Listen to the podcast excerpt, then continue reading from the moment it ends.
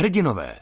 Podcast k 80. výročí útoku na zastupujícího říjského protektora Reinharda Heydricha. O hrdinech nejen z období druhé světové války. Uvádí Lucie Korcová.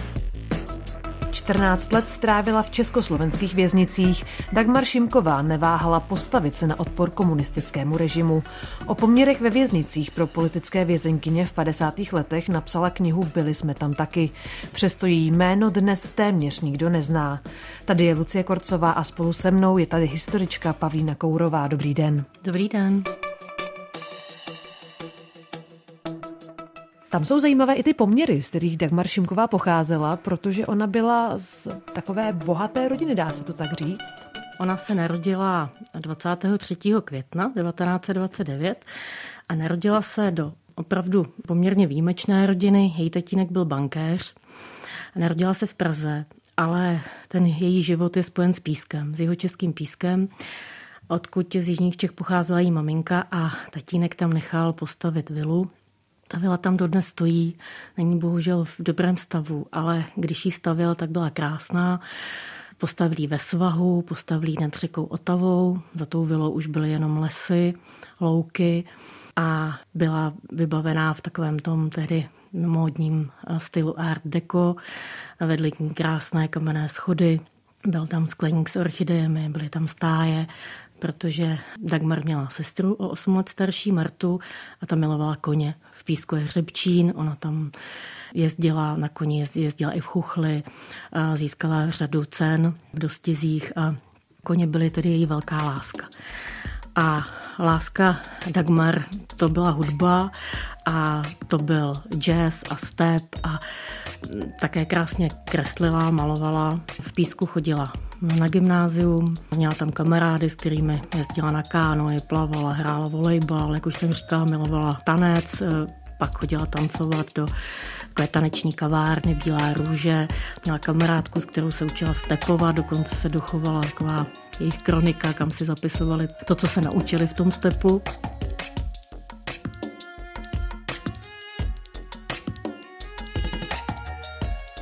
Bohužel potom přišla válka a po válce se ten život hodně změnil. Jednak tatínek tragicky zemřel.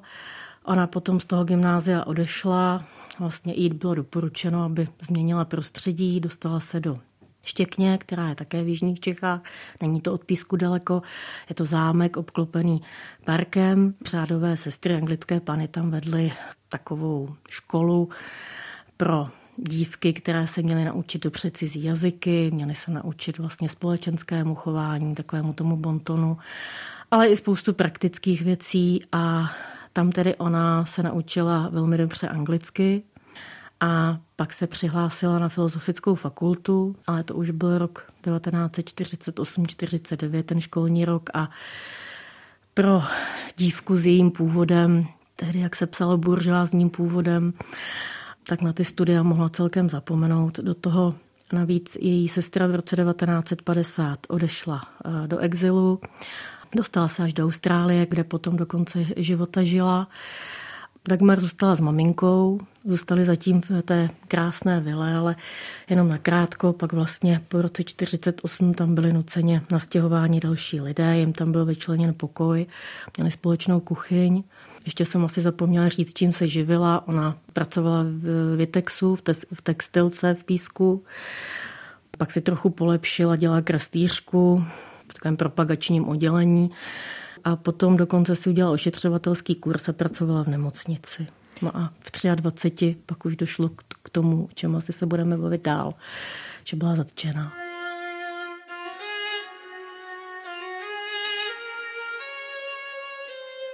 Co tomu předcházelo? Jaké byly ty okolnosti? Z těch důvodů, které jsme tady vymenovali, ten nový komunistický režim prostě ráda neměla, ten, který tady byl nastolen. A i z takového toho jazyka, oficiálního propagandistického si dělala legraci a vlastně reagovala na to tím, že kreslila takové karikatury tedy těch komunistických představitelů, vylepovala na ty písecké nástěnky.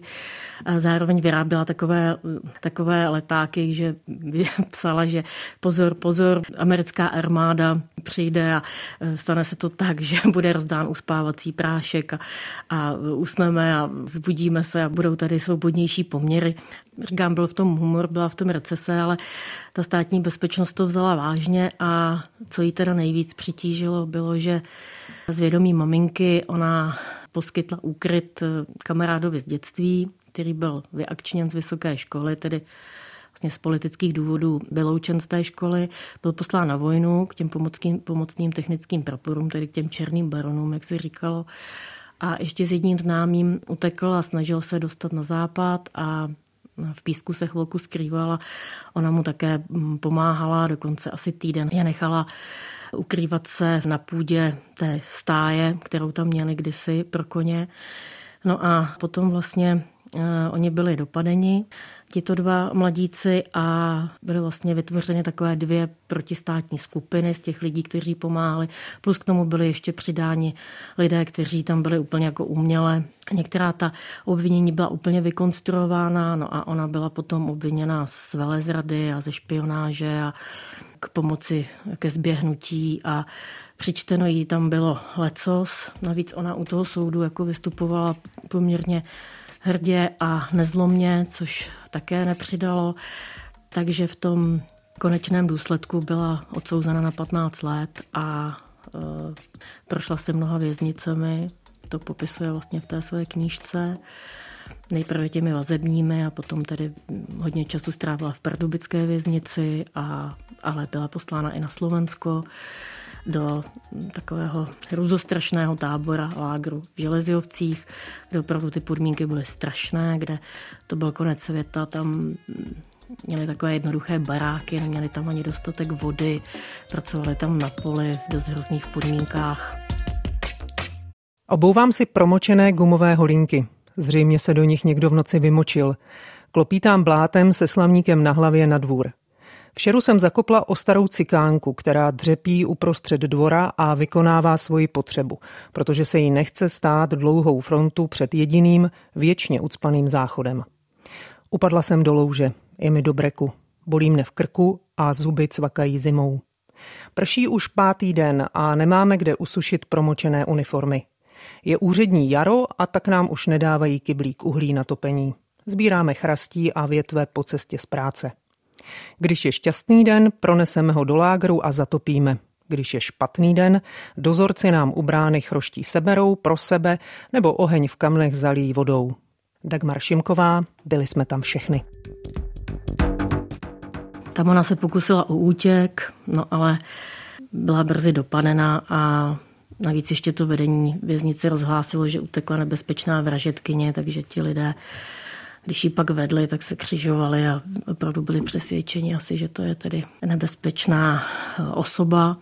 No a ten trest byl ještě navýšen. A ona z toho vězení vyšla vlastně až v roce 1966 a strávila něm 14 let. Znemožnili studovat, dům, kde žije, jsou nastěhovaní tam jiní lidé. Neměla třeba tendence zahořknout, protože Ona se vlastně potom vydala spíš cestou jinou, ale člověk by možná měl v takové situaci pocit, že by mohl na všechno rezignovat. To ona asi, to ona asi ale neměla. Já si myslím, že tak, jak jsem se tím jejím životem zabývala a je tím, když si člověk přečte tu její knížku, tak je to až neuvěřitelné, je to až obdivuhodné, že tam ta zahořkost není. Je tam samozřejmě její postoj jednoznačně vyjádřený, je tam ten smutek, nad těmi zmařenými léty, těch příbězích, které popisuje, ať už je to ten svůj nebo těch jejich spoluvězeňkyň, tak tam opravdu jako člověk cítí tu, tu nespravedlnost, která se stala, protože většina, nebo většina, velká část těch jejich spoluvězeňkyň, o kterých ona tam píše, to byly mladé holky. Jí bylo 23, když ji zatkli, ale já jsem ještě některé ty její spoluvězenkyně i zažila, poznala, povídali jsme si spolu a to byly prostě často holky, kterým bylo 20, 21, 22. A oni vlastně tam to nechali ty nejlepší léta v tom vězení. opravdu jako často pak ani už nemohli mít rodinu, protože se vrátili, už na děti bylo pozdě. A poznamenalo to ty jejich životy velmi, ale v té její knížce a v tom je ta síla a v tom je to úžasné, že ono to není ublížené, ono je to takové, je to prostě velice statečné a velice takové lidské a myslím si, že taková i byla. Když ji lidé popisovali, tak ti, co ji zažili, tak vlastně ji popisovali jako Jinak ona byla rebelka, ona se tedy nedala, ale zároveň v ní byla taková určitá radostnost. Že většina z nás přežila se zdravým rozumem, bylo podmíněno především tím, že jsme byli ženy. Ne proto, že by byly ženy měly lehčí podmínky, jak si často přejí věřit lidé nezúčastnění, zvyklí jakž takž přijmout surovosti páchané na silnějším pohlaví, utěšující se sebepřesvědčováním, že něco takového by ženě přece nikdo neudělal. Ve vězení není rozdílů, když jde o násilí. Rozdíl je jen v tom, že žena je celým svým ústrojím docela jiná než muž. Nejen fyzicky, ale především svou vnitřní podstatou. Má nějak silněji vyvinutý instinkt přežití. Ať je kdekoliv, začne si budovat své vlastní prostředí. Ví, jak na to, snáší na nové hnízdo, věčně navčepířená a připravená rvát se s malými i velkými protivenstvími. Každá je starou vojenskou kobylou, která natahuje ouška při prvním zarachocení táborových bubnů, ale také mesalínou, která ustavičně kuje pikle. Dagmar Šimková, byli jsme tam všechny. Si představím, že té dívce bylo 23 let, když ji zatkli a odsoudili na takhle dlouhou dobu. Byla to dívka z lepší rodiny, jak jsme si říkali, zvyklá na úplně jiné podmínky. Kde brala sílu, aby se právě nezlomila během toho dlouhého věznění? Ona v té knížce píše, že právě i tyto otázky potom pod propuštění pak byly mm, pokládány v tom roce 1968, kdy se o tom začalo víc mluvit. A ona říkala, že vlastně jim pomáhal takový pocit, že jednou to někdo ocení. Jednou někdo ocení to, jak oni to vydrželi, jak oni byli takovým tím svědomím. A Píše tam ale také, že vlastně žili v takové blahé nevědomosti, že oni si mysleli, že to svět nějak hodně řeší a že vlastně potom zjistili, že to tak úplně není. Ona se opravdu jako té satisfakce nějak nedožila. V 68.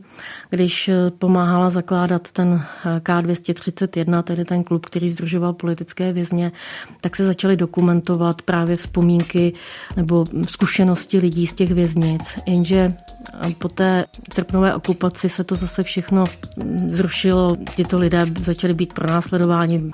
A potom po roce 89, tak ona potom v roce 95 zemřela, takže už pak vlastně i poslední rok spíš zápasila jako s těžkou nemocí. A myslím si, že to všechno přišlo vlastně až po smrti, to, že eh, víc lidí si přečetlo tu její knížku a nějakým způsobem to na ně docela silně zapůsobilo a je to vlastně asi jedna z, prvních knížek, kterou napsala žena. Oni jako vycházely knížky o mužích, kteří byli vězněni a proto vlastně to má i ten název. Já jsem si ještě psala s panem Škvrckým, který tu knížku vydal ve svém toronském exilovém nakladatelství a on mi říkal, že mu poslal ten rukopis, že na něj silně zapůsobil a neměl název. A že on tam dal schválně to byli jsme tam taky, to tvrdé i, aby bylo jasné, že tam byly i ženy. Že to nebyla jenom otázka mužů, že opravdu ty těžké podmínky a ty těžké věci v těch věznicích zažívaly i ženy. No a ta knížka měla velký úspěch, četla se na pokračování ve svobodné Evropě, pak se sem různě pašovala. A dokonce ji, ji vydával Joška Jelínek v Německu ve svém nakladatelství v takovém malinkatém kolibřím vydání, aby se, aby se dokázala dobře provést. Ve hřbetu byla lupa, aby si to lidé mohli lépe přečíst. Tohle byla pak, myslím, až otázka jako po té její smrti, kdy, kdy více se to i tady u nás vyšla několikrát, vyšla už asi v šestém nebo v sedmém vydání ta knížka. Možná, že ta knížka je výjimečná nejenom tím, že popisuje ty podmínky v těch ženských věznicích v 50. letech, ale zároveň se díky tomu dochovaly vzpomínky na další významné eh, spoluvězeňkyně Dagmar Šimkové. Možná by jinak i jejich jména byly zapomenuty. Ano, ona tam, ona většinou je tam tedy nazývá přezdívkami, tak jak si říkali, to je taky asi potřeba říct, že vlastně taková ta hrubost a brutalita těch dozorců a těch vyšetřovatelů, často i jako hloupost, tupost. Často to ale byli lidé podobně staří. Já jsem se dívala na některé ty vyšetřovatele, jaký byli ročník narození a ono, oni byli opravdu podobně staří, ale často to byli lidé, kteří byli ani, ani nevyučení a dost těch vězeňkyně prostě nejen morálně, ale i tím vzděláním je převyšovali a vlastně zachovávali si takovou hrdost a noblesu. A byl to i způsob přežití v té věznici. Chovat se k sobě velice slušně, oni mezi sebou se oslovovali takovými něžnými zdrobnělinami svých jmén, ona to tam popisuje, že vlastně opravdu se jako kontrolovali v tom, jak se chovají, aby se chovali slušně, aby si udrželi určitou noblesu i v tom vězení a měli takovou zásadu, že vlastně o těch smutných věcech nemluvili aby jim nebylo ještě hůř. A určitě každá měla krizi velkou. Když si řekla, já jsem tady, jak dlouho tady ještě budu, doma mám rodiče, některé měly doma děti, nebo trávím tady mládí, prostě vyjdu, kolik mi bude let. Ale o tomhle ona tam píše, měli jsme takovou nepsanou zásadu, že o tomhle nemluvili. A velmi jim tam pomáhala profesorka Růžena Vacková, která byla starší než tyhle ty dívky a oni velice oceňovali to, že ona je tam učila. Učila je tam jazyky, přednášela jim tam o umění, o divadle, ale nejenom Růžena Vacková, tam byla třeba Jiřina Zábrnová, bývalá učitelka. Prostě kdo něco uměl, ať už to byly cizí jazyky nebo nějaký obor, který před tím začením dělal, tak eh, tyhle ty mladé dívky s velkým zájmem a s velkým nadšením po tajmu vlastně eh, k ním chodili no, takové, říkali tomu vězeňské přednášky. Oni se třeba scházeli na toaletách nebo prostě po tajmu a měli pocit, že aspoň něco si odnesou, že prostě to nebudou úplně promarněné roky. A to jim dávala hrozně moc. A, a dokonce je pak Dagmar Šimková s Dagmar Skálovou, zvanou Rakša, měla takovou skautskou přezdívku, tak oni to zapisovali a pak se dokonce tyhle ty sešity v 65. roce podařilo z té věznice vynést a pak eh, po roce 89 vlastně je Zdeněk Pousta z univerzitního archivu vydal knižně. Když je dobrá služba a nechá nás na pokoji, začne naše akademické odpoledne. Sejdeme se na záchodě nebo na umývárně, posadíme se na bedny a škopíky od marmelády a na všelijaké židličky, které jsme si vyrobili, posloucháme přednášky a horlivě si píšeme poznámky. Růženka přednáší ze svého oboru archeologii a estetiku. Nina nás učí různé cizí jazyky. Járinka přednáší historii, každý něčím přispěje. Zapomínáme na celý svět kolem sebe. Hltáme každé slovo, snažíme se pamatovat si pochopit jako nejpilnější studenti na univerzitách. Dagmar Šimková, byli jsme tam všechny. Měla Dagmar Šimková vůbec nějakou možnost být v kontaktu třeba se svojí maminkou a navíc maminka o té pomoci těm dvěma klukům na útěku věděla, tak... No, maminka byla vlastně taky uvězněná, hmm. ta e, o půl roku později byla zatčena než její dcera a ta ve vězení strávila 8 let, ta byla propuštěna v roce 1960 na tu velkou amnestii, kde hodně politických vězňů bylo propuštěno a oni si potom psali, pokud to tedy bylo dovoleno, protože psát dopis to byla takzvaná výhoda. To znamená, pokud člověk neměl nějaký kázeňský problém, tak asi jednou za čtvrt roku oni mohli napsat dopis, takže některé se dochovaly. Jednak jsem četla třeba ty, co se dochovaly v rodině, ale pak oni i v jejím vězeňském spisu, ty, které třeba cenzura nedovolila odeslat. Oni měli strašně hezký vztah s tou maminkou.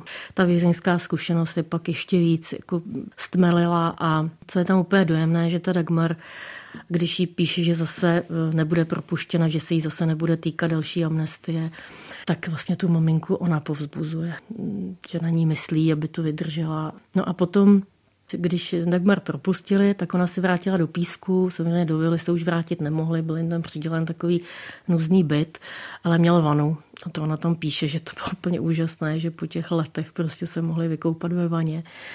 A ona potom po srpnové okupaci v roce 68 vlastně se opravdu rozhodli s tou maminkou, báli se prostě, co zase bude. Marta, tedy sestra Dagmar Šimkové, jim psala z Austrálie, ať přijedou. Oni pak na podzim roku 68 se dostali do Austrálie a to je taky hezky popsáno v jejich dopisech, kdy ona píše, že ona byla taková zocelená tím vězením a když tam s maminkou dostali, tak eh, měli letět ještě ze Sydney, měli letět eh, do západní Austrálie, kde Martin manžel, což byl inženýr přes vodní stavby, stavěl, ale to byla opravdu bůž, tam nebylo nic. A teď oni to rozmlouvali, ono to tam popisuje v dopisech, tam vůbec nemůžete, tam ženy, ještě bílé ženy a tam nic není.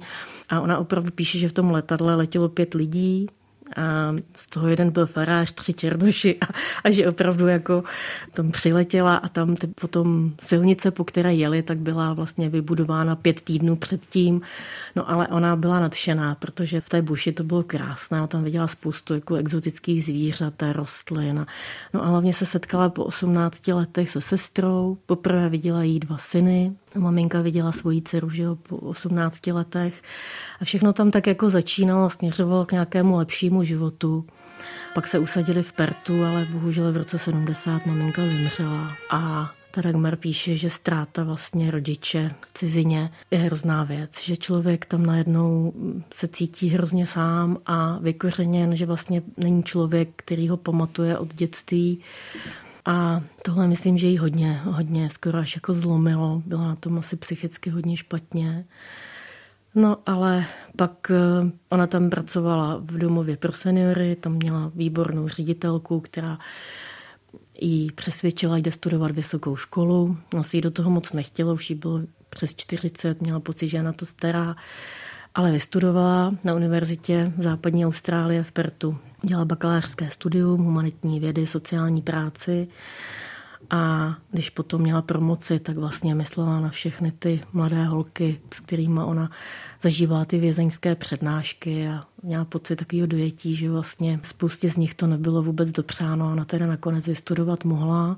Jak už jsem říkala, měla výtvarný talent, takže ona potom se tam s paní, která také byla emigrantka ruského původu a uměla krásně vypalovat keramiku, dělat keramiku, dělat techniku těch emailových obrazů. Dagmar to naučila, Dagmar pak měla asi 50 výstav v Austrálii a pak její taková láska byl domeček, který si tam pořídila a měla tam zahradu a kočky a vlastně našla si přítele, s kterým pak hodně cestovali. A pak po roce 89, co jsem dostala, tady se setkala, jak ona píše, s děvčaty, to znamená těmi spoluvězeňkyněmi. Dokonce byli se podívat i v té pardubické věznici, kde strávili hodně času. Dočkala se rehabilitace, ale při vyřizování restituce, tedy té vily a tak, tak, tak si zažívala docela těžké věci. Tahlo se to hrozně dlouho. Dokonce od některých úředníků pak vyslechla, že ona, byla, že ona se měla v pohodě na západě a teďka tady jako chce na zpátek majetek. To pro ní muselo být těžký. Hrozně těžký, jo. Taková, komu měla co vyprávět, že jo. Oni prostě jí měli jako paní, která si přijela z Austrálie a chce tady zpátky majetek a přitom se tam měla přece v pohodě.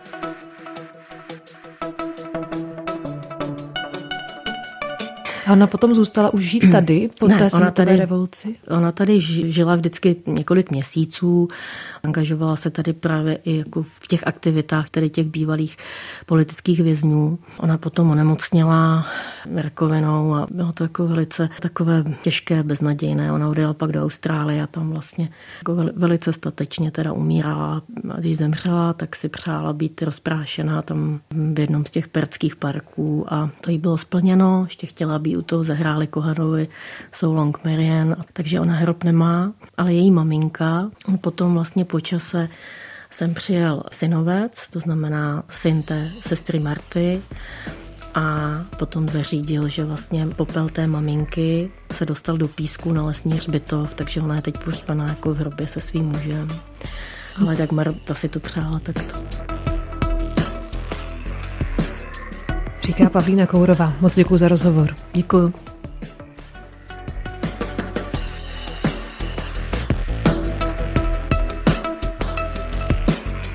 To byl podcast Hrdinové. Všechny díly najdete na webu Českého rozhlasu Plus, v aplikaci Můj rozhlas a v dalších podcastových aplikacích.